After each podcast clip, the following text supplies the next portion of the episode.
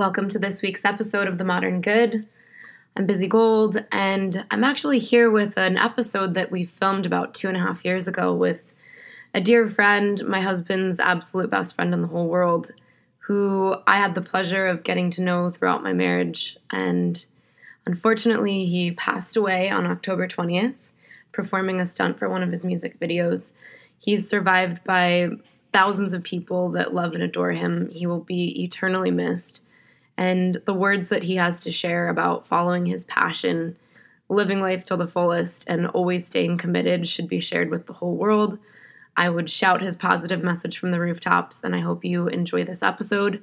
And Hi, I'm Busy Gold. You're watching The Modern Good, and today I am here with Jon James, a professional athlete turned stunt rapper. Today we're going to find out all about his creative process and also what some of his lowest lows and highest highs have been. Let's welcome Jon James. Thank you for having me. Hello. The ladies on the forum are totally digging you. I've already looked at some Instagram comments just from me posting that we're filming today, and I think you have one big fan favorite that we're probably going to want to give a shout out to. Her Instagram handle is at Neat Love Yoga, and she is probably married but also obsessed with Jon James. it's okay, out. it's totally in a platonic way. Um, so, lots of things to discuss today. One of which, which I think is probably the best thing to start off with, is give us a little bit about your background. I have a background in skiing, so I grew up knowing all about you. But why don't you tell some of our audience members what you're best known for? Um, I guess I'm best known for kind of my innovative, crazy stunts in the action sports world. I've, I've always been kind of against the grain, and growing up skiing, I just decided to go the unconventional route. You And, don't say. yeah. We're all about disruption. on this. Mm-hmm. So I, I took a very unconventional route, which just following my natural passion, which led to some crazy innovative stunts that kind of got me a name as a bit of a loose cannon in the industry, which ended up leading to a stunt career and just kind of paved the way into this music career. It's, it's kind of a fluke that I ended up being a stunt rapper because all it was was me following blindly my passions, and they led to this combined, weird, bizarre series of skills that made me what I am today. That's awesome. And we're going to find out what all of those skills are and how you ended up merging them together to Mm-hmm. emerge as Jon James. So, back in the day, you were one of the best known professional skiers in the world. What is the, I, I seem to recall that you were known for some trick backflipping, I believe, on and off of a rail. Is that? Yeah, I innovated. I innovated a lot of the rail flip stuff. So I, I think to this day, actually, I'm still the only person to ever flip off a rail slide onto another rail slide. Yes, I saw that transfer. Yeah, so I, I innovated a lot of those rail stunts. There's, I mean, there's still a lot of guys doing some. So what you're telling me is that you get scared really easily. and You're totally calculated and love to know what's coming next. the funny thing is, is people get surprised when I tell them I actually have a slight fear of heights. No way. It's weird. So one of my How best. does that manifest? it, it, one of my best friends, Rory Bushfield, um, has no sense of like fear when it comes to heights. So we jump off a lot of the same things, and this is where the difference is. We'll stand on the edge of a cliff that surely will kill us if we fall off it the wrong way, and he just sits on the edge of it like like it's no big deal. And me, I like to stand back. I have no problem jumping off it, but I don't like You to like. like it- it's it's just what if I slip? I don't like being out of control. It's like Mm. when I skydive. Skydive for the first time, I, they made me attach myself to another person. I was terrified. I really didn't didn't trust the other It was I wasn't in control. It was weird. And then the second I jumped out of the plane by myself, I'm like, oh yeah, I got this. So, So you trust yourself. I tr- yeah, I trust myself. So for someone to trust themselves that much, they're obviously very self-aware and Mm. calculated in a way. Obviously, you're very spontaneous and you like to take risks. Mm-hmm. What are some of the ways that you prepare for a stunt or for a performance or something where there's risk involved? The first and foremost important thing is my intuition. Like I intuitively just like follow my gut. Like I believe the things that like excite your soul, whether they're people or ideas, are like your calling. So if I see something that's a stunt idea and it excites me internally, I know that's like what I need to pursue. And then from there, I assess my skills. Like intuitively, I know my skills pretty well.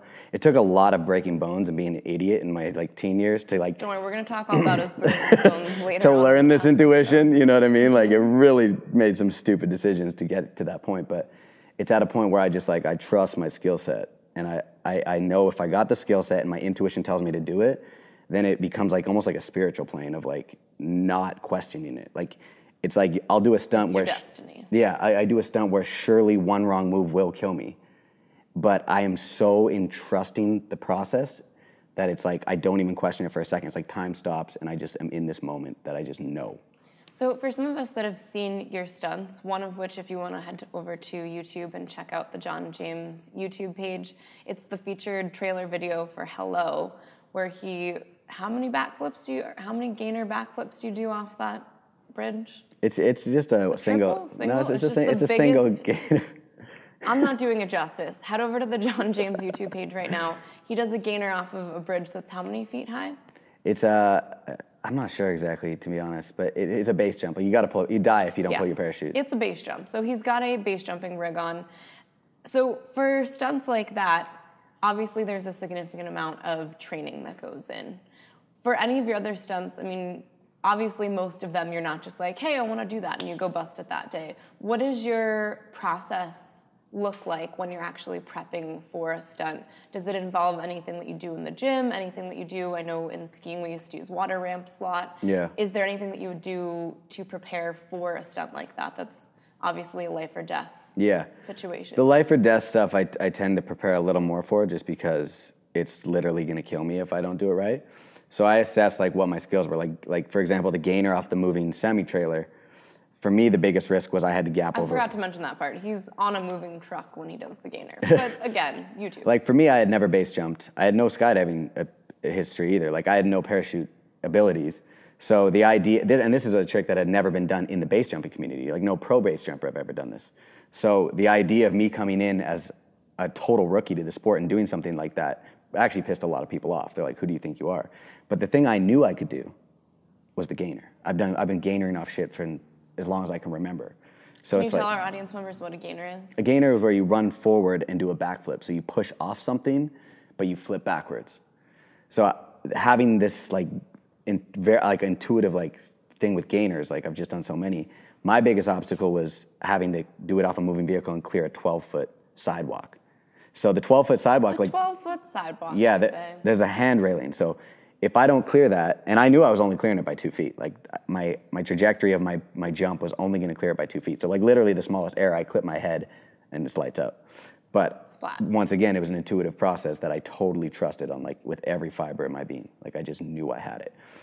But that was probably the biggest obstacle was assessing, like making sure I had that distance. Because after that, like I didn't, yeah, I didn't know how to base, just base jump. But when you're that aerially aware, I guess, like I, I knew what I was doing as far as the, the jump goes. All I had to do was pull the frickin' chute. Like it's not frickin' rocket science, you know what I mean? And then mm-hmm. at that point, you fly your chute. Although, for most people in a state of, you know, adrenaline rush like that, even something simple like pulling a chute might be rather challenging. True, but this is the trippy part. So everyone's like the adrenaline rush. People, it's weird. It's with these high level stunts, they kind of are adrenaline, but they're kind of not. They're all almost like calming. It's like, especially There's a lot of commitment. there's You just like you're so present. Like you have no, you can't trip, you can't think of anything outside of that moment because literally your whole life's on the line. So it's like you're just so in that moment. Like when you land it, that's like when the adrenaline kicks in. But there's really no adrenaline in the moment. I find at least. Like I'm like just on this plane of like, fuck yeah, this feels good. Like More meditative. yeah, more meditative. Mm-hmm. So it's like you're just like like it's almost like you blank out. That's why you got to decide before. Like when you drop in, you're, you're done. Yeah. Like you're committed. Everything stops. You're no longer using. It's almost like you're not using your conscious mind as much anymore. Absolutely. You're in like a different state of being. You're tapped into the universal consciousness. Straight up. So like before you drop in, you better make sure you know what the fuck you're doing, because otherwise, that's where you've. That's where your assessment has to come in. That's why I say intuition. It's like a feeling I get. Shown up. so as you're on top of the truck, which again, people, if you're watching this and you still haven't watched the stunt, just pause me. I'll be back. When you're on the top of the truck and the truck is approaching the bridge, what is the thought that's in your head right before you actually do your gainer? I'm like, oh, I'm gonna fucking kill this shit right now. So it's just like full on swag. Like, let me brush my shoulders off. It kind of is. So this is the, the, that stunt particularly was really funny. So because I like I literally didn't know anything about base jumping, I called my homeboy and I was like, "Yo, what's the thing about the flap? Because I guess if you do a gainer, if you go past over rotate a gainer on a Velcro uh, parachute, which is what I had on, um, the flap might not open. Like you can catch your shit and it just like obviously if the, your chute doesn't open, you die.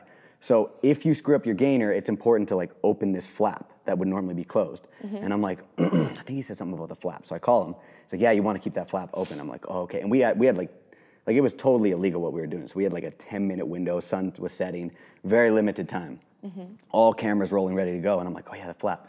So I put down the phone. I'm like, I'm like, okay, I gotta like open this flap, so I'm gonna take the chute off and do whatever. So I go to the driver, I'm like, yo, letting him know like to chill. He's like, go! Oh. I'm like, Fuck. oh fuck. So then it just started moving. I was like, you know what? Like, I got this is this. already I, I, it's just like, I just trusted. Like, I was like, I'm not gonna fuck this up. Like, I just knew I had it on like a different level. So I just came in like, I got this. Wow, that's impressive that you wouldn't have just shit yourself right then. like, telling someone to stop and they're like, go, biggest stunt of your entire career. All right, let's go, buddy. So that stunt was a huge feat to accomplish. I mean, anyone looking at it without even understanding the aerial tactics involved in the stunt would see what a big feat that stunt was. What comes next for you? How do you outdo something that crazy? I always have ideas. And to be honest, the hardest part is not the stunt, it's everything else. The resistance you're met by humanity by breaking outside of the rules. Everyone's so like, no, but you can't do that. It's like, yeah, you can, bro. Just because it hasn't been done doesn't mean you can't do it. And like people have a hard time fathoming that. So like I got so much resistance for that. Like we had the sheriff involved. We had like the entire town against it. Like the community. It's like, and that's like a common thing. Yeah. That's why at the beginning of the video I say, uh, what did I say? Something about Pastrana. Pastrana came up and he's like, yo, bro, thanks for taking the heat off us. Because Nitro Circus, I mean, they do like some of the crazy shit in the world. So they're always dealing with like the law and getting in trouble, and they have so much heat on them like 24 7 with everything they do. And this was one of the first times they were able to go do their stunt stuff because everyone was tripping about this rapper who was about to kill himself. So it's like me, I found the biggest obstacles are like manifesting these things. So some of my ideas like involve like skyscraper buildings with ramps off them and like transfers from building to building. Like, like I can think it up all day and I can imagine doing it, but then convincing everyone else that I can do this and that's never been done like half these things and then investing the money into the idea like getting sponsors to be like yo back me i know i'm gonna kill myself if it doesn't work but trust me But i got this i got this bro it's like awesome. you know what i mean like so i gotta convince everybody it's a good idea then actually manifest the whole thing it's like all the work up to that that's way harder than the actual stunt So, do you have one currently in preparation today? I have a few I want to do, and it's going to be which one's the easiest to manifest. I almost don't want. I almost don't want to say them because they're like. Can you just give our audience just like a little baby teaser? Which like maybe what tease? type of? Because I mean, I know you well enough to know that sometimes it's a BMX bike, sometimes it's skis, I do have a BMX one I really want to do. You know, one thing that I can tell you about Jon James is even if it's not a sport that he's proficient at, he'll become an expert real quick. So, can you at least just let us know what um, modality the stunt would be in that you've got up in up in the Um, I got a skateboard one I really want to do, a BMX one, a dirt bike one. Probably one, one of the cool ones that this one would be really fresh for me, I guess. I mean, to be honest, the funny thing is in that Hello music video where I do the base jump and the skydive stuff, mm-hmm. the craziest thing or the most nerve wracking thing Was I the should say, BMX. was the BMX because I had no BMX experience. So I had to drop in this sketchy little ramp, backflip a BMX. Like the ramp, I had a pro BMXer there just to like test it out to see if the mechanics worked, and he's like, "Bro, that was sketchy." And now I like don't even know how to BMX really. The and last to- thing you want to hear from a pro BMX And I is had when to- you've just learned how to ride I, a BMX yes. So I had to figure that that out. That was like way more nerve wracking. But I do have a BMX one I want to do. So I want to have a moving semi trailer again, but this time a flatbed Okay. with a ramp dropping down. So here's the moving semi trailer. Mm-hmm. I'm up here. It's going down the highway like this. I drop in the back end Onto the semi? onto. I'm already the on the semi, like Oh, okay. onto the ramp. Like there's a ramp on yes, the flat yes, yes. Got it. Just took me a second to Yeah. wrap my brain. I know it's a, kind of confusing to imagine. So here's this big moving ramp down the highway. I drop in on a BMX. I flip the BMX over like a convertible of like my friends, just like partying, like you know, Mm-hmm. turning up, like getting it in. And then I land in the back of like a dump truck with like you know some sort of like hay or something or I don't know exactly what the Not landing would be. garbage. You don't want to land on garbage. It's, it's not swag. You don't want to land on garbage. You land on something But cool. hay is totally. hay is kind of like farmerish. We should try to make it something cool actually. Yeah, you should land in something dope. Bras. Vi- Vi- Vicky's. If you listen to any of Jon Jon James's tracks, calls everything Vicky's. I remember looking at my husband, and husband being like, "What the fuck is a Vicky? Vic- That doesn't make any sense." I'm like, "Victoria's Secret." I do rap about Vicky's a lot. I love Vicky's. They look so good. You like what's underneath the Vicky's. Let's, let's get real, real, real. Okay. Jon likes the external and the internal. So, in terms of your rap career, I think we're all dying to know it's not a very logical transition from professional athlete to rapper. And there must have been one moment in your life that shifted your perception of what the rest of your life was going to be. I mean, hmm.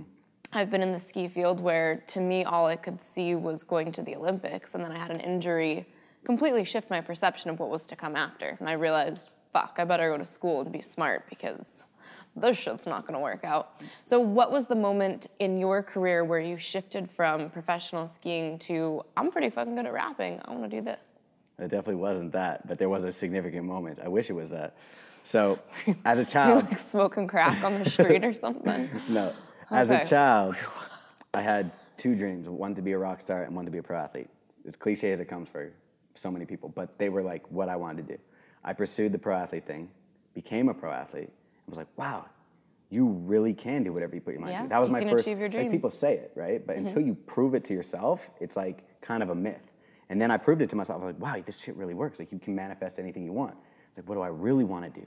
It's like, man, I chose the. I felt like I chose the wrong field. Like I felt like I made a mistake because I was like, I really want to do this music stuff.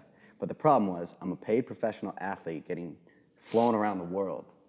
I'm a shitty rapper with like whack as they come. But I He's not shitty anymore. yeah, but at the time I was really bad at like, like I, I, it's not like I was like this super dope rapper where I was like, go give it a shot, man, you got a chance.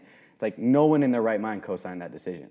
like I was just like, but me, it was like I couldn't explain the feeling inside. It's like no, this is like, like it burns inside of me. Like I have to do this. So I was actually torn for a little bit on the pro circuit. I'd be on the pro circuit and I'd be like, I started writing my raps and like working hard and being like, like my heart wasn't in the athlete stuff as much. Which can Which be was- really dangerous It's too. really dangerous and it really affects your mental, like going out there, like risking your life every day. So I'm sitting here being like, like kind of torn at this. I'm not good at this. Like, how do I transition this? Like, I'm just having this internal conflict. And then at the beginning of one of my seasons, I had a pretty serious injury. I ended up breaking my back, which is a breaking your back's, I mean, not a great injury, but also at the beginning of the season, like when you call, when your sponsors find that out, like your contracts are going down. Like you just missed all your movie segments, all the contests, like all, so many important photo shoots. Like it's the worst timing for an injury. So I'm I'm chilling in the hospital. My homeboy's like, bro, why the fuck are you smiling right now? I'm like, dude, it's, fate. it's a I'm, sign." I'm meant to be a rapper. oh my god. so I took I, that. That was like my moment of like like I had already decided I want to be a rapper. I just didn't know the transition. That was the moment where I was like all in. I just took all my pro athlete money, started throwing it in, like went all in way too soon before I built the skills. Like made every mistake I could possibly make. Dove in the deep end to figure it out. But as we've talked about on previous shows, when you're making mistakes, what makes an entrepreneur or somebody successful Mm-hmm. Become successful is not seeing a mistake as a failure, but seeing Mm-hmm. it for what it is and learning how to overcome and channel their energy in a new direction. A hundred percent, and that's what it was. It was like I dove in head first. I really, in hindsight, I don't think I could have made more mistakes. Like I, I think I made, like it's like I was trying to make mistakes. Like in hindsight, I can't believe the decision process I made during this journey. But You were young too, though. What yeah, age was young this? and and not only that, like very, like insane. Like I, I got, I'm a passionate person, but you lead that the wrong direction. Like I had, I had a problem with Turns into mania at one quick. point. Like some, like it's gotten to some kind of dark chapters. Even growing up in in school, like I was very delinquent. You know, messed around with drugs pretty young. Like s- skiing was actually what pulled me out of that. And then all of a sudden, there was another chapter of kind of a few rocky moments in between. But in hindsight, all of those things were these colossal blessings in disguise that I needed to go through. And those mistakes are what shaped me, It gave me the tenacity to become the person I am now, which I'm like very proud to be. So that leads me to a great question. Mo- many of us that have been following you for a long time once knew you as McPhee. Yeah. In fact, I hear you get called McPhee frequently around the house. um, for people that are watching, can you tell us a little bit about the transition, not just musically and artistically, but in terms of your internal persona from McPhee to Jon James?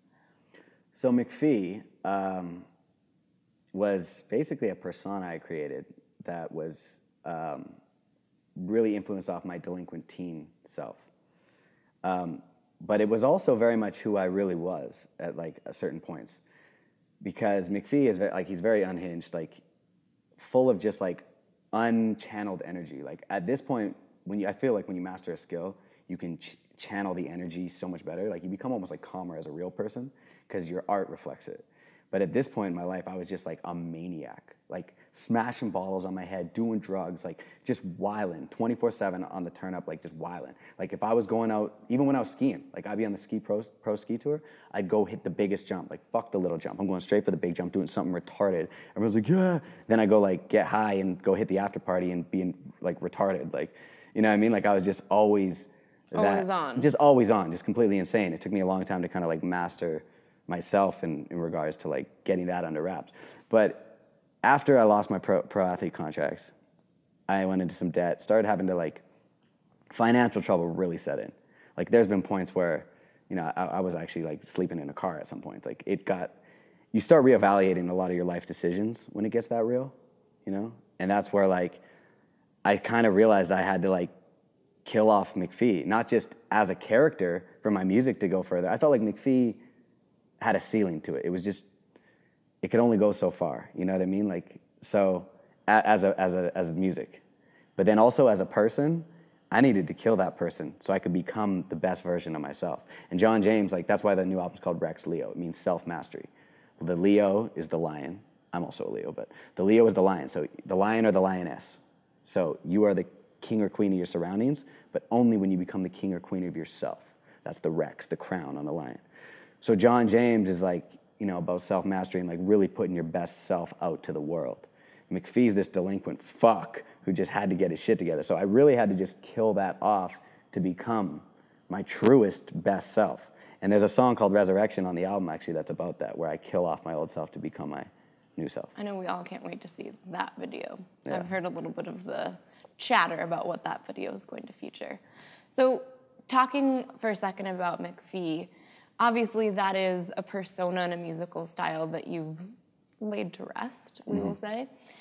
But for those of us kind of wanting to look at the transition from McPhee to Jon James, historically, what is your favorite either video or track from McPhee's earlier stuff? And tell us why it means so much to you, why it means so much to you, or why it's the track that you're choosing. My favorite one would actually be All I Know, but I mean, one, I really am proud of that video too. Like, I direct, edit, produce all my own videos. Up till um, recently, not like Hello had amazing help. I mean, you were a huge part of the project. Chris was a massive part of the project. That was many hours. It was like it was without your guys coming That in was to super tedious. Yeah, without you guys coming in to provide that extra direction, it was it just made it a whole different thing. But I'd say all I know, um, probably because it's actually closest to Jon James stuff. When I think about it, it's like it's a and little is more. that on your YouTube channel now? It is. It's it's actually got the second most amount of views of all my videos. okay. Um, and what is and- the track about?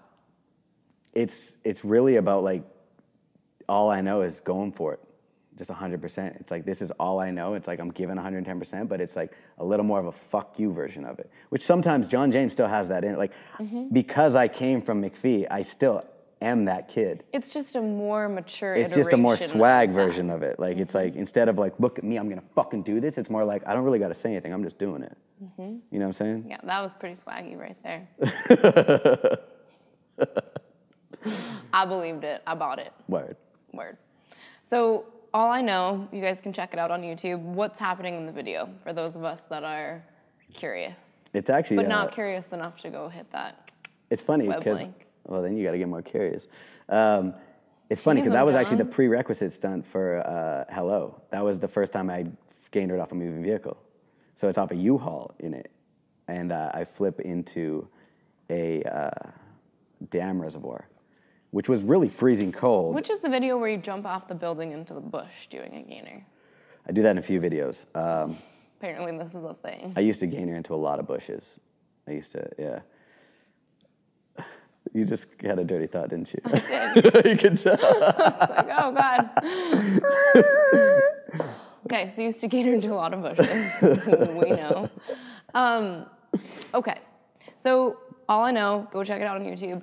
Now, tell us a little bit about what's about to happen with Jon James, and then maybe highlight one track for us that somebody could go to iTunes right now, download, or head to jonjames.com, J O N J A M E S.com.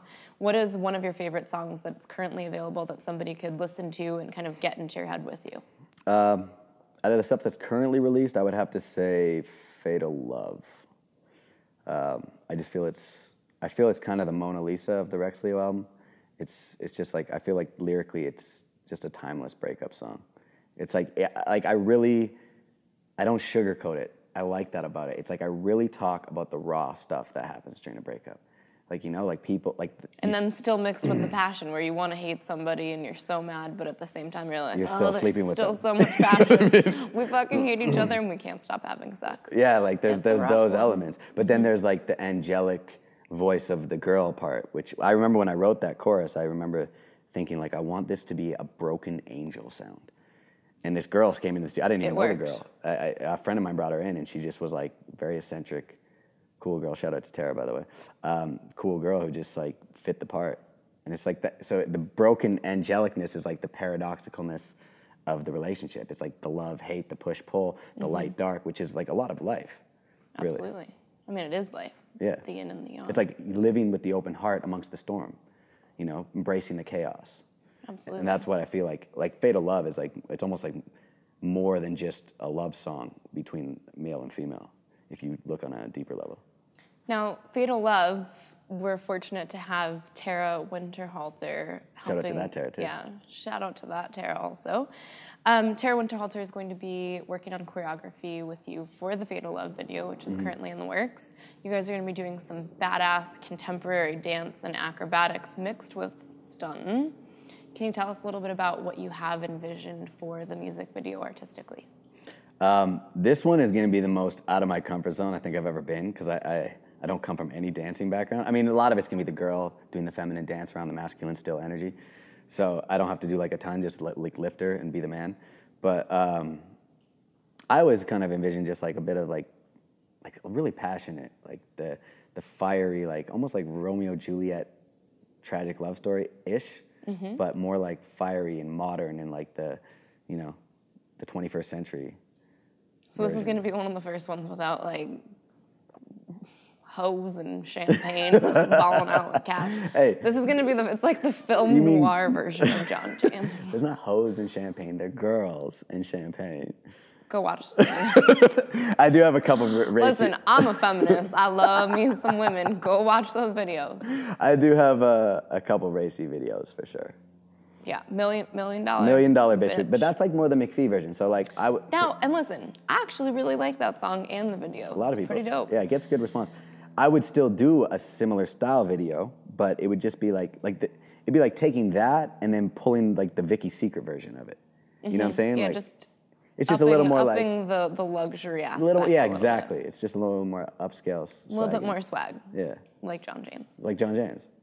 So, other than Fatal Love, which now everyone can go check out on jonjames.com, we're also, we launched the Rex Leo teaser bundle until the album Mm. comes out. One of my favorite tracks is on that album called Dream. I've been playing it a lot in my classes, and we've had just like an unbelievable response. Even when I played it on a Periscope class, within minutes, people all over the globe were asking, What is this track? You know, whatever, uh, what's that? Shazam just had a blank. Shazam's not picking it up. People were freaking out. Yeah. So Dreams had this huge outcry of people wanting to download the track, so we finally made it available on your website. What is Dream about, and what does that track mean to you? Because it seems to me like even Dream has a lot to do with kind of where you're going in your life Mm-hmm. right now in this very moment. Dream's probably the most vulnerable, honest, deepest track on the album. That and Dead Clocks. But um, yeah, I really like that track too. The funny thing was, I was intimidated to write that track, and I was terrified to show people it when it was done. It's so good. It's like it's like when you go that vulnerably raw with yourself. It's kind, it's almost like a private journal entry. You know what I mm-hmm. mean? And it's got just like this epic beat, and I like just poured it all. Like that's why I, I put it as the intro. It's kind of like a bit of like my life story. Like I talk about wanting to rap, but like I'm didn't have the skills, but fuck it, you get one life. I'm fucking going for it anyways. And like just giving your all and the journey of all that. And I talk about like, you know, your first love and the breakup and how like when a chapter served its time, you, you, you can't save it. You just got to move on. Like there's so many elements that I think are broadly relatable to everybody's life, but it's also, I'm, I did it while telling a lot of my life story. Yeah, and then that, it just that part I loved about it, for sure. and then it just comes to this like epic riff on that chorus of just the girl saying dream. Because we all, I mean, have dreams. We all, like literally when we sleep or in like life, things we want to do, you know. Sometimes this life seems like a dream. Like it's just such a one word that says so much. And then the music behind it is just so like powerful that, yeah, so I really like that song. How would you describe your current musical style? Because obviously, I know that you're a hip hop innovator, and it's not really just hip hop, it's not really just EDM. Mm-hmm. How would you describe where your style is transitioning now? At this point, this is like an exciting time as a creative. I feel like when you finally get to a point where you truly master your skill, not you're just good at a skill. Like when you're good at a skill, you still have elements of other styles in you because you have to look at something when you start out to like learn, right? But when you truly master it, it's like it becomes such an authentic expression of you and all your tastes and everything that I'm to the point I just don't give a fuck about like what category I'm placed in. Like it's just like it's, I'm just doing me, so it's it leaves it very free. So I, I don't know how to describe it, but it's definitely hip hop influenced. Uh, R and bass is becoming a big influence in it. Like at the Hennessy Hearts album, I'm doing way more singing on. Um, EDM, uh, chill step, Did little you bit have of to teach future house. yourself how to sing? Oh yeah, I taught myself all every, everything I know as far as the, the musicality side. I mean, I had a f- couple piano, piano lessons as a kid, which didn't teach me a ton. Like, I couldn't like write music out of it. But when I went back to teach myself how to play in later in life, just ha- understanding where middle C was, it's like I understood like the basic key, like a few things. But yeah, I mean, I had to teach myself piano and instruments and producing and writing and rapping and singing. Like it's, but luckily it's it's a modern era. You go on YouTube, you can learn a lot. And then not only that, you got the passion. You can learn anything. Which brings me to a topic that we discuss a lot on Modern Good because a lot of our viewers are entrepreneurs. They're really focused on driving all areas of their life to achieve one passion driven goal. What else along the way did you have to learn or grow in different areas to bring the entirety of your business together? Not just the creative, but obviously we know that you can't just have a creative passion and then hope that one day it's going to drop money in your pocket. Yeah. You had to organize different areas of the business side to achieve that. So, what other things did you have to learn along the way, or what have you found to be the areas where you're in need of most help? Um, and that's funny that you say that because I remember at one point I was like, if I just become the sickest artist on the planet, this will just work out. And then I'm like, no, it doesn't quite work that way. Like, yeah, that is the most important element. And that's something that we always emphasize in all of my building, uh, my build and brand workshops. It's not really true that if you build it, they will come. It's if you build it, all. they will come, but only if you market to them. That's how that really works. And it's funny because I've looked at case studies in the industry, and this is where I was learning is like I've watched artists upload a song, like uh, what do hardly anything with it, like it, it kind of flops. Then they come out later, they're like a, on the verge of breaking. Then they come out later, get a huge single with another song, release the other song that didn't work because they believed in it, and it goes to number one on the billboards. So it's like just because you have a great product, if it's buried in the mud, it's, it doesn't matter. And it was you know learning that um, the hard way a little bit, and and now it's like I feel like people skills are important. Um, knowing your team, like building a team, is colossally important, and that's probably been the most recent thing. It's like at one point I was the CEO and the janitor for of the of my company forever, and like just recently it's like having to like building out a team has just been colossal. Like you coming in on the branding stuff has just been huge, and Chris coming in to manage everything has just been like colossal, and providing that extra eye and that direction as far as some extra creative stuff. It's like it's like building out your, your team with a common goal and weeding out also the, the bad players, the toxic players. Because I mean, every rapper, especially in rap, you start out with your crew. Who, you know what I mean? And, Does that and- mean I'm in your crew? yeah, we're, we're crew. Let's pound it. Uh, but you start out with like your, your crew and like because I I had some interesting characters in my crew for sure. but you know, you, we all kind of grew our own ways. But it's like finding out who really is adding value to the goal. If, but when you get passionate people who are A-list players playing different positions to a common goal, you that's when you really get unstoppable. But you can't just be like an A-list player with nobody around you and expect to win the freaking game. Like you could be the greatest, you know, shooter in the whole thing, but you don't got a goalie, like you're fucked. Yep. You know agreed. what I'm saying?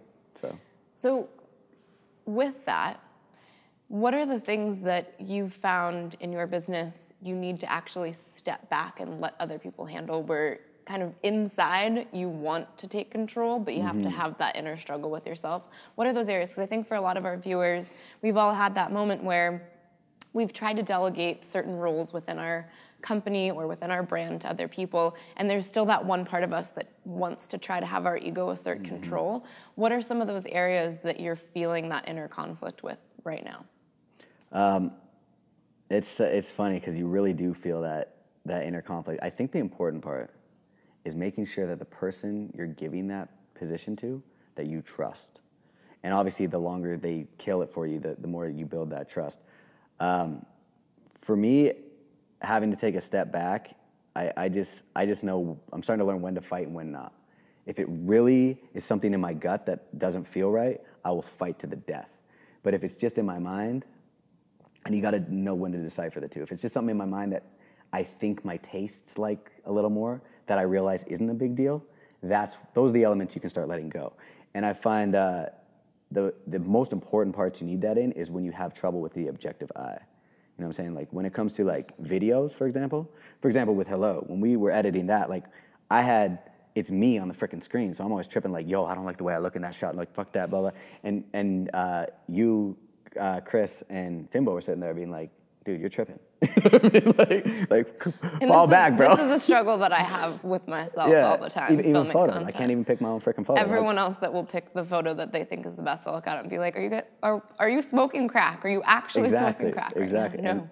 And that, so it's like elements where you it's too much you, you can't see yourself objectively. You just need to fall back and let like the people you trust handle it. And that, that's like for me, it's like photo shoots and shit like that. Like I, I, I go through photos and I'm like, I don't like that, I don't like that, I don't like that, I like that. And everyone, everyone else in the room's like, Bro, Having you're on done one of your most recent photo shoots myself, I can attest to this. All the pictures that when I showed them to our test audience, they were like, oh my God, that's the best one. he could barely even look at it. So if you at home are in the process of building a website or a brand, get somebody else to help you objectively look at your branding photos. It might honestly just be you. True. It might not be real. Preach. That struggle might not be real at all. So, when we're talking about assembling the right team, obviously there's a certain amount of intuition that needs to be utilized in that process. What is your process of bringing somebody on board, and what does it look like to you internally when you know it's the right person that you can take a step back and defer to their opinion instead of having that internal ego battle? I feel like it's a little trial and error, but it, the only way I know is when the results come in. Because I have been a little wrong, because sometimes I, I look too much into someone's potential, and not everyone lives up to their potential. So I, I see potential in everybody. Like I can find the good. I swear I can find the good in like some of the worst people. So that's kind of it's kind of a I guess good trait, but it can be a little bit of a character flaw for myself. It can be really detrimental to your It, it, business. it can for sure. So um, if I like someone, I want them to be that person, but they don't always. So then you got to just cut them off, and it is what it is. So I base it on results, not on how much I necessarily like always vibe. But if you if you get the results and you vibe and they get the vision, like when you find like the star players, that's where you want to keep them because they're they're not easy to find. I find. So and like what do you do to keep those people happy and motivated to keep building up your brand?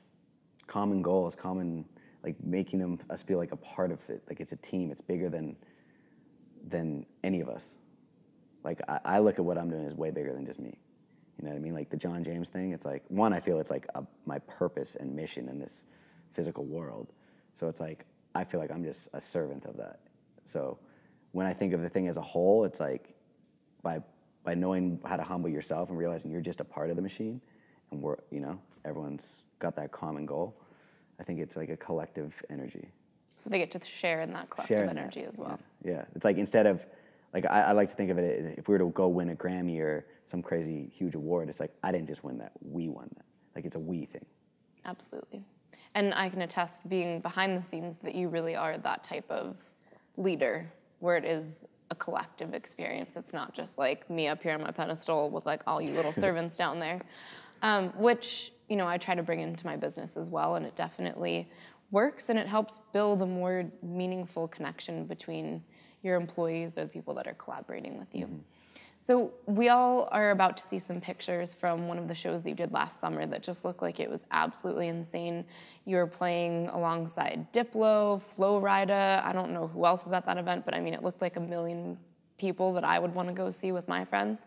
Uh, that concert had how many people? I think like ten thousand or something. I mean, that crowd was going off when you got on stage. What were a few of the tracks that you played, and what was that experience like for you playing for so many people? Um, experience was amazing. I was on cloud nine. I love being up on stage. It's like I got to backflip off the DJ booth and just like seeing all those people and vibing with them and having their hands up. It's it's kind of like doing a stunt almost. It becomes like euphorical and just like an energy that you get to vibe on. Uh, the tracks, what tracks did I do? I did On Max, which is off the new album. A lot of Rex Leo tracks. Go Big, Hello. Um, I don't even remember to be honest. Just kind of turns into I just yeah, blur. I just mesh it into like one set type thing and just. And do you roll. plan everything? Do you plan the set ahead of time so you know exactly what you're going to do when you do it? I do at this stage in the game because um, a lot of people like have they might have like their DJ with them at all times. I had to learn. Like I, I have like like my DJ drama Diablo is someone who I've done a lot of shows with, um, but I don't always have a DJ with me. So I've just had to learn to not rely on having a DJ. So I created this new this formula that I do. I just create one master track of all my tracks with the right breaks.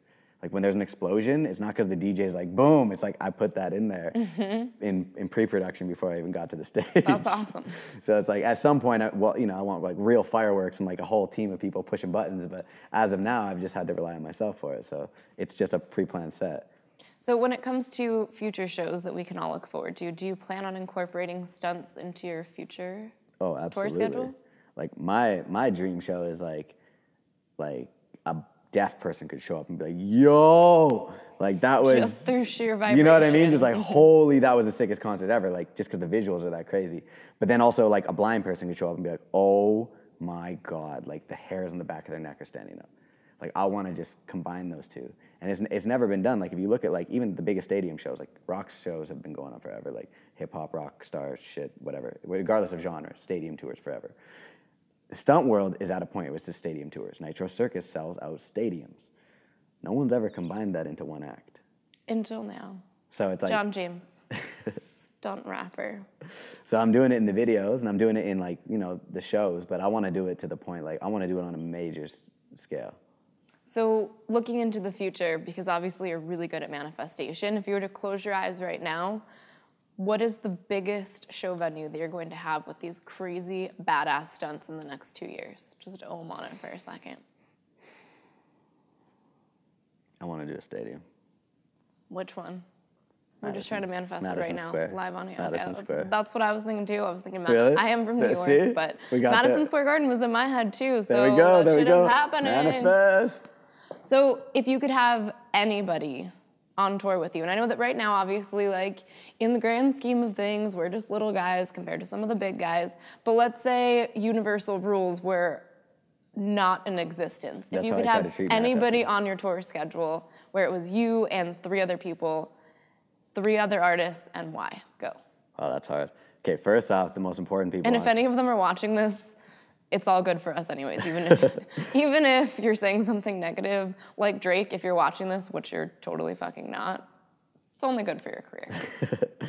Um, wow, this this is this is a hard one. But the fir- the most important uh, people I want to have is like my crew. Like that would be like the most important. Like if it's if it's us on tour and like the crew and the fam and the same people you start with, that's like number one. Um, as far as other artists, oh man, this is tough. I feel You gotta do it though, and you Okay, gotta tell I me not do it. just who, but why. Maybe it's musically, maybe it's the type of crowd that they draw.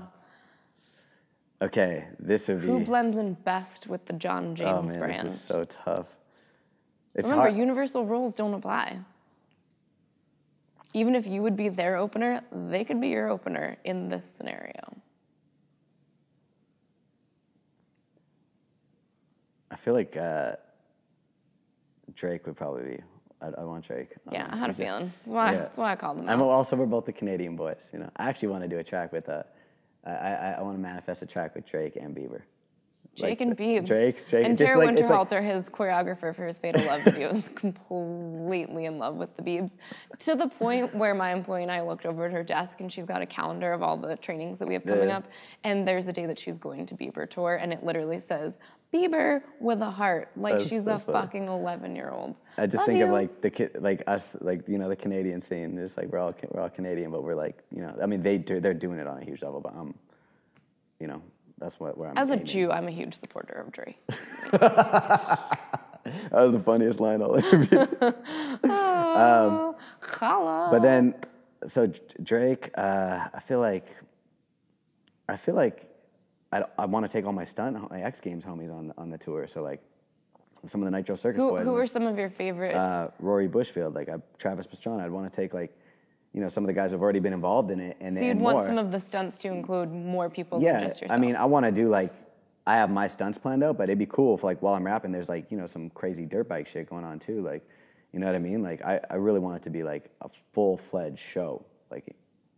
So um, those would be some of the other guys, and then other artists, I'd want to take a girl, probably like Ri- Rihanna or something. I'm a, I'm a huge Rihanna Ooh, fan. Riri. I love Riri. Um, and then who else? There's so many. It's like well, let's pause there for a second.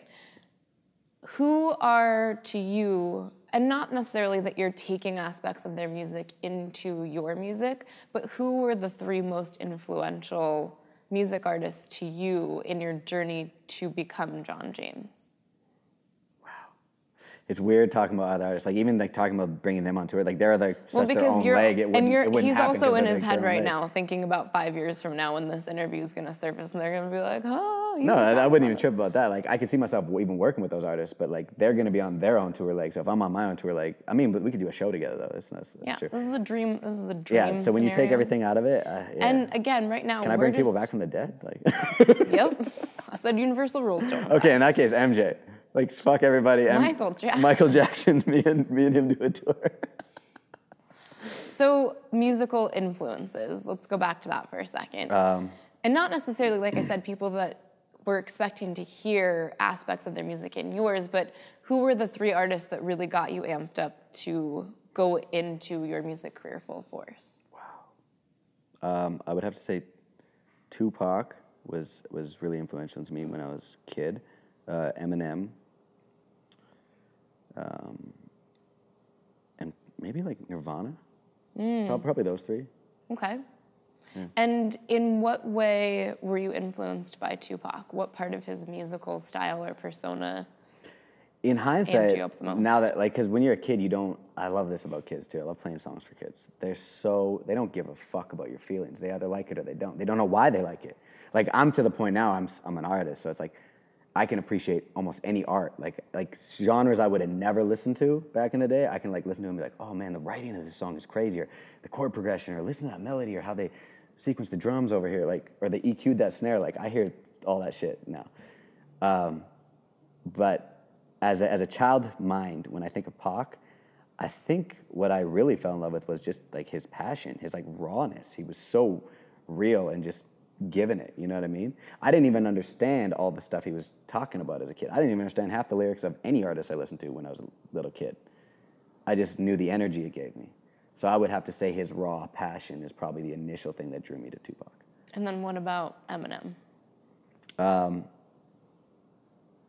similar. Definitely like the raw passion, and then also just like the humor side of it, like the the fuck you. Like I was such a fuck you kid from as long as I can remember.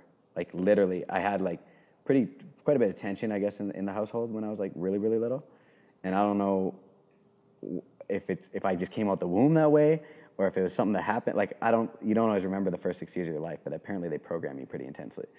And so I've always had that like fuck the system attitude, and Eminem embodied that on a whole different level. So I think I just So it actually gave words and a visual to to, what feeling. you were feeling. Yes, yes, totally. And then what about our last one, Nirvana? When did that when was that phase of your life that you were really rocking out to Nirvana? And what's your favorite Nirvana song? Hmm, song. Uh, Smells Like Teen Spirit. I know it's their biggest song. It's like cliche to say that, but it's, It's super fucking clean. I just epic. judged you. I judged you as you said it. It's so epic. You know what I mean? Like it's just like lyrically, it's like what it's about, sonically, everything about that. The solo. It's one of those guitar solos I can It's a play. big one.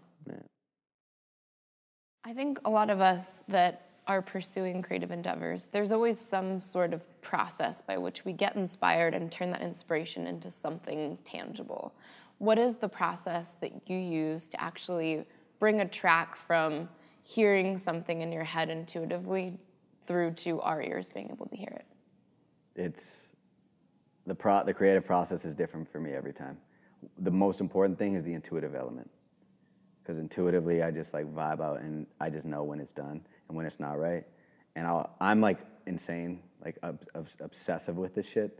So I'll like bust it out till it's perfect. And I'll just I don't care how many hours it takes. Like I'll work on a project. Like if I'm working with somebody, I, I rarely Like the Hello video two years later. Yeah. Well, the videos, it's like, I don't actually enjoy editing videos at all. That's not a passion. The only reason I ever did it was because I had, had to. to. But writing songs, I fucking love that shit. Like, I can just sit there and write tracks. And do you write all aspects of the song from the lyrics to how the song is generally composed? yeah, I do. Um, lyrically, I, I, I really put a lot of importance on lyrics. Like, I'm obsessed with like making the lyrics really say something. Um, so, I, like, I, on the Rex Leo album, I wrote every word on that album. The, all the girl parts, all the other singers, like, I just wrote everything.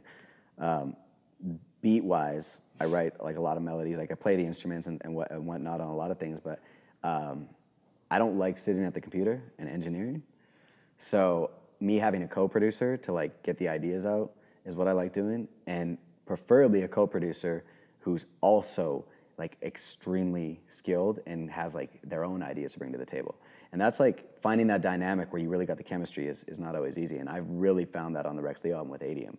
Like we just hit the studio and like I'd spitball an idea or I'd play a melody and he'd be like, "Oh, I know the bass to that," and like, like just like as quick as I'm thinking it, he's thinking of the next thing, and like just totally complementing each other's ideas and bringing together these songs. Like it's it's some of the greatest chemistry I've ever had with anyone in the studio. He's like truly a master of his craft. And he he's the runs- one that did the dream. Yeah, track. He, he runs he runs the, the the boards. Like I rarely sit in the computer's chair because I don't like doing it, but I can still get my hands on the keys and play stuff and like get the ideas out. So it's it's really that's the ideal world for me as a producer. Is not sitting there running everything. So not the fine tuning, but the initial concept. Even the fine tuning as far as verbalizing it. Like Mm-hmm. yo, we need to uh, that snare's too bright. Like I I, I know what I want to hear. I just don't like. I think it's because I'm a bit like I'm a pretty high energy person, so I like pacing around the room and like you know like getting into my zone, like spitballing some of my lyric ideas and like I'm writing the hook and I'm like, but while I'm doing it, I'm like yo yo yo, that snare's too bright or yo we need more kick here. The, we got to double time the the kick over here or something like just whatever, you know what I'm saying? Or or or even like Fatal Love for example, it was originally a minor loop. I went in and replayed the bells on the on the chorus to make it like more pop chord progression because I felt like the lyrics were so broadly relatable. So I wanted that to like have further reach. So by doing that, I changed like the chord progression. I'm talking like musical tech shit right now, but That's okay. I like like I'm I sure really like being a part of it. We have of enough of an audience that I'm sure Yeah. people understand parts of that, even if some of our audience members don't. Like I really like being a part of that process, and then working with somebody else. I you know I can be a little bit. I like them to be a perfectionist, but I'm usually the the annoying one. Like it's like, bro, like the mix is good. I'm like, no, no, no, hang on, that hat's a little like le-" like I'm just like, I'm painful with it. Like uh. So I know how intuition works for me in my creation of either businesses or branding or business ecosystems. Anyone that knows me can attest to the fact that there are likely times that I've even just checked out mentally in a conversation. They're like, hello, hello. Yeah. I'm like, I just created a business. Hold on. So for you, in terms of the creative process, when a song comes to you, do you get all of the aspects of the song at the same time, or do you get little tidbits that then end up being put together? it's different every time for sure. Um, I've done it both ways. I've had full songs come to fruition that are just tidbits of things that turn into like sound like a cohesive thought, which is weird. And you just it's like, hear it- them in your head while yeah, you're it's doing almost something. Mm-hmm. like you know how your subconscious is doing a lot of your work. Like it's almost like my subconscious wrote the song and it came to me in different. Yep, it's been working on it the whole time, The whole and then time, it just and was like, just "Hey, my conscious mind me, becomes aware. To me, we're ready to roll. yeah. We're ready to roll." So I like bust out the ideas. other times like I'll get like a feeling like I've literally dropped my whole day. Like I had like a day of shit I had to do, and I'm like fuck this, and I'm just like like I get inspired off an idea, and I just like shut off my phone. It's it's really bad for business, but as far as some of my greatest creations come out that way. Like I'm like I just get in my zone, I vibe out, do my thing, and I'm just like wilding in the car. Like I, I write a lot in cars. So it's like whether even when I was living in that like little '96 Civic, sleeping in it some nights, I'd like wake up and there'd be one speaker in the corner, and I'd be like writing rhymes. You know, it's like I think it's just from I don't know living on the road and the ski tour and stuff too. Sometimes I like had the car. It's your safe place. It's like my safe place. So I just like I'm like wilding out in the car. Looks like I'm like screaming at myself to anyone who ever happens to come by, but I'm like in my zone. And sometimes I'll just put it all as one cohesive thought. Like I've written full songs in just one sitting and then other times it's like fragmented. So it's definitely different. So I think what we're going to close with today. I'm interested to know out of everything that you've ever written, and I'm sure a lot of the things that you've written haven't even made it onto a song or a music video. Do you have one favorite line that as soon as you wrote it, you're like, that's the dopest shit I ever wrote? Um, I got. I feel it depends on the topic. I have a lot of one-liners I like. Um, but if you say the face is a grenade or whatever, I'll, I'll, actually I'll cut and re-edit the whole damn thing. Hey, busy. Have you been eating grenades? Cause my face is the bomb. okay, no. so pick a one other than that. No, like I got those like funny like macking on a shorty type lines. Like I like to throw those out. Like I like stuff that's gonna make the girl smile. Like she's listening to it and she's like, you know, it's, it's kind of like cute but kind of funny. Yeah. I mean, my girls actually loved that line when I heard yeah. it. Knowing you, I was like, come on. um, but that's good. A good art's supposed to evoke a reaction, whether you love it or hate it. If you feel neutral, it's like I fucked up. But if you're like, yeah. I fucking hate that. No, shit, I was adamantly like, opposed. Oh yeah, you really line. hated that line. But, but then, then somebody really quoted him was like, like, "Best creative genius." Yeah. So have you been eating grenades because your face is the bomb? um, but probably mine would be more like a deeper line, like "fuck asking the meaning of life." I'd rather define it. Like that's like more what I stand for. Is I love like, that one. Because I look at it and it's like, like doesn't matter. This entire world we're living in from religion to everything. It's all man-made, trying to explain the meaning of life and God and whatever they're trying to explain through a man, a human or a man or woman, like a human being, which is no smarter than me. Like who's anyone to tell me how I'm supposed to govern my reality? It's like I know as much as anyone. If, if anything about my reality, I know more than anything because I have the intu- intuition of myself. So fuck the outside, listen to the inside. Absolutely. And I think one of the things that we talk about a lot in a lot of my personal development work is that as humans, all we really know how to do is see something or hear something and assign some type of meaning to it. And what ends up actually steering us, oftentimes in a very terrible, detrimental direction is having other people tell you how to define it, especially when your brain has told you otherwise. That creates mm-hmm. that internal conflict where you always are looking at the grass is greener on the other side of the fence. But mm-hmm. what if, but what if, always living in regret. So I think that line is the perfect line to represent everything that Jon James stands for. I'm honored Word. to be part of your career and team, posse. Crewed up. I'm crewed I'm up. Honored, I'm in I'm the, I'm in the Jon you. James crew. I'm honored so, to have you. y'all know at The Modern Good, we're all about building the world that you want to live in, and Jon James is doing just that. So, thank you for tuning in, and we will see you next time.